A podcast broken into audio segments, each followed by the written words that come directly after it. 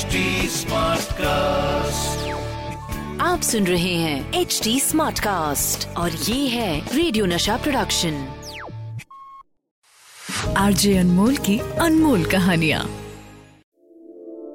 अनमोल कहानी में साल 1983 शेखर कपूर ने अपने अंकल देवानंद के साथ एक फ़िल्म की है इश्क इश्क इश्क। अपना एक्टिंग डेब्यू किया लेकिन सक्सेस हाथ नहीं लगी। तो तो अब शेखर कपूर फ़िल्म डायरेक्ट करने का मन बनाते हैं अपनी एक स्क्रिप्ट लेके पहुँचते हैं प्रोड्यूसर के पास। सर मेरे पास एक अच्छी स्क्रिप्ट है और मैं आपको सुनाना चाहता हूँ। ठीक है शेखर सुनाओ पर मेरे पास तुम्हारे लिए सिर्फ़ पंद्रह मिनट है। और अगर इन पंद्रह मिनटों में मुझे तुम्हारी स्क्रिप्ट कन्विंसिंग लगी तो ही मैं इस पर फ़िल्म बनाऊँगा। केवल पंद्रह मिनट।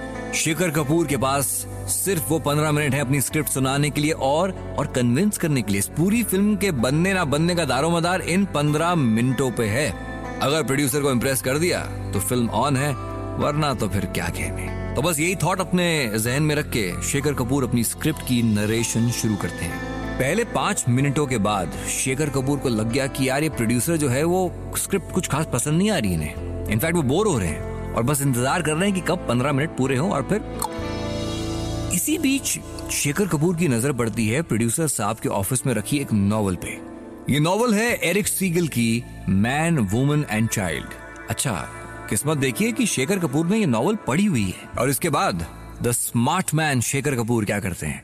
वो प्रोड्यूसर साहब को इसी नॉवल की कहानी सुनाते हैं। हालाँकि ऑल दिस वाइल प्रोड्यूसर साहब को कुछ नहीं पता कि ये कौन सी नॉवल है, कहाँ पड़ी हुई है, उसी की कहानी सुनाई जा रही है। लेकिन जैसे जैसे कहानी आगे बढ़ती है प्रोड्यूसर साहब के चेहरे के एक्सप्रेशंस बदलते हैं। वो जो बोरियत फील कर रहे थे, अब उन्हें कहानी सुनने में मज़ा आ रहा है। पसंद आ रही है। नरेशन खत्म होते ही वो फ़िल्म को प्रोड्यूस करने के लिए हामी भर देते हैं।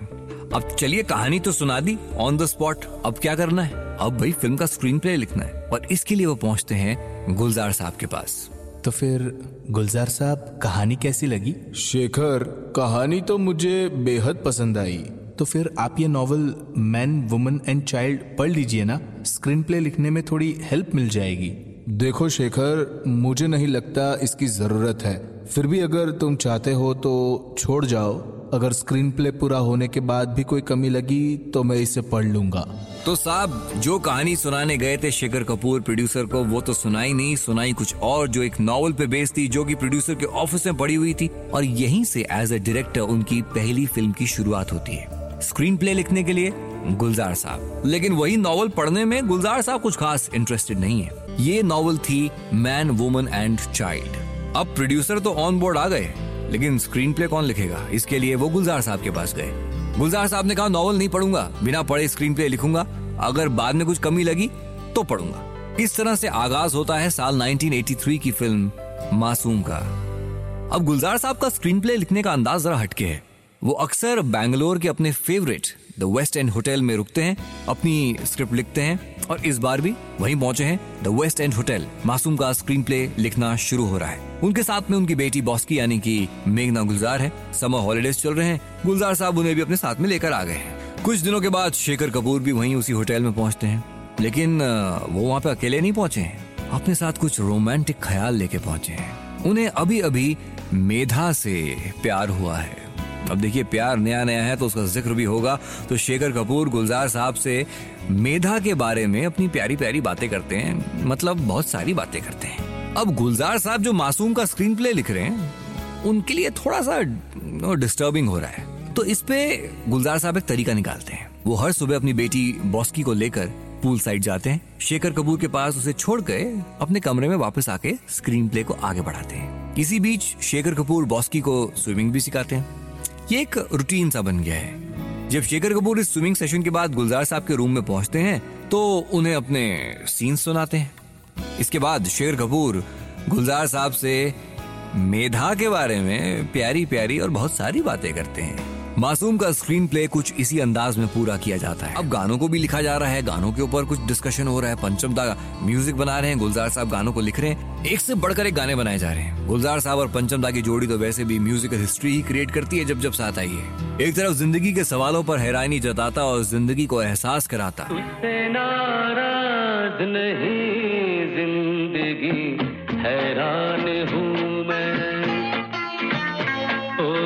मैं ओ और भी शबाब और शराब के सुरूर में यारों की यारी का जश्न।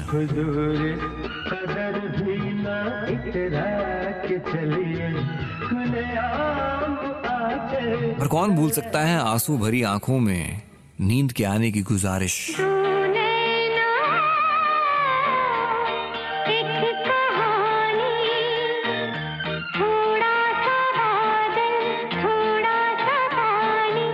हर गाना अपने आप में पूरी दास्तान है। और वहीं फ़िल्म के तीन मासूम किरदारों की मस्ती को बयां करता हुआ एक और गाना फ़िल्म का बड़ा इंपॉर्टेंट हिस्सा है। पर जहाँ सारे गाने आसानी से बनते जा रहे हैं इस गाने पे जाकर गाड़ी अटक जाती है। शेखर कपूर इस गाने को लेकर कुछ अलग ही उनकी सोच है। गुलजार साहब मुझे यहाँ कोई रेगुलर चिल्ड्रन सॉन्ग नहीं चाहिए। अब आप खुद सोचिए प्रैक्टिकली बच्चे परफेक्ट लाइंस और लिरिक्स कैसे गा सकते हैं? तो तुम क्या चाहते हो? मुझे लगता है बच्चों को एक दूसरे पर इरेगुलर लाइंस बोलने देना चाहिए। शेखर तुम्हें क्या लगता है बच्चे ऐसा कर पाएँगे? अब देखिए इसी मुद्दे पे अच्छी खासी भैंस छिड़ी हुई है। यहाँ तक कि शेखर कपूर ने तो कुछ पहेलियाँ यानी कि कुछ अंग्रेज़ी के रिडल्स वो भी फाइनल कर दिए उनका मानना है कि बच्चे अगर गाने में कुछ पहेलियाँ बोले तो बड़ा मज़ा आएगा। अब गुलजार साहब भी थोड़े कंफ्यूज हो जाते हैं। दूसरी ओर इस डिस्कशन में पंचमदा भी परेशान है। उन्हें महसूस हो रहा है कि अगर गाने में कोई लिरिक्स ही नहीं होंगे, कोई मीटर नहीं होगा तो कंपोज कैसे किया जाएगा? डिस्कशन चल रहा है, लेकिन कोई रिज़ल्ट सामने नहीं आ रहा। शेखर भी कंफ्यूज है। पर जब कोई सोल्यूशन नहीं निकला तो सबने क्या किया? Ball goes back in Gulzar sahab court उन्हें कहा गया कि ठीक है, आपका जैसा मन कर रहा है, आप गाना लिखिए। और फिर फिर गुलजार साहब ने कुछ ऐसा लिखा जो कि हर बच्चे की ज़ुबान पे था।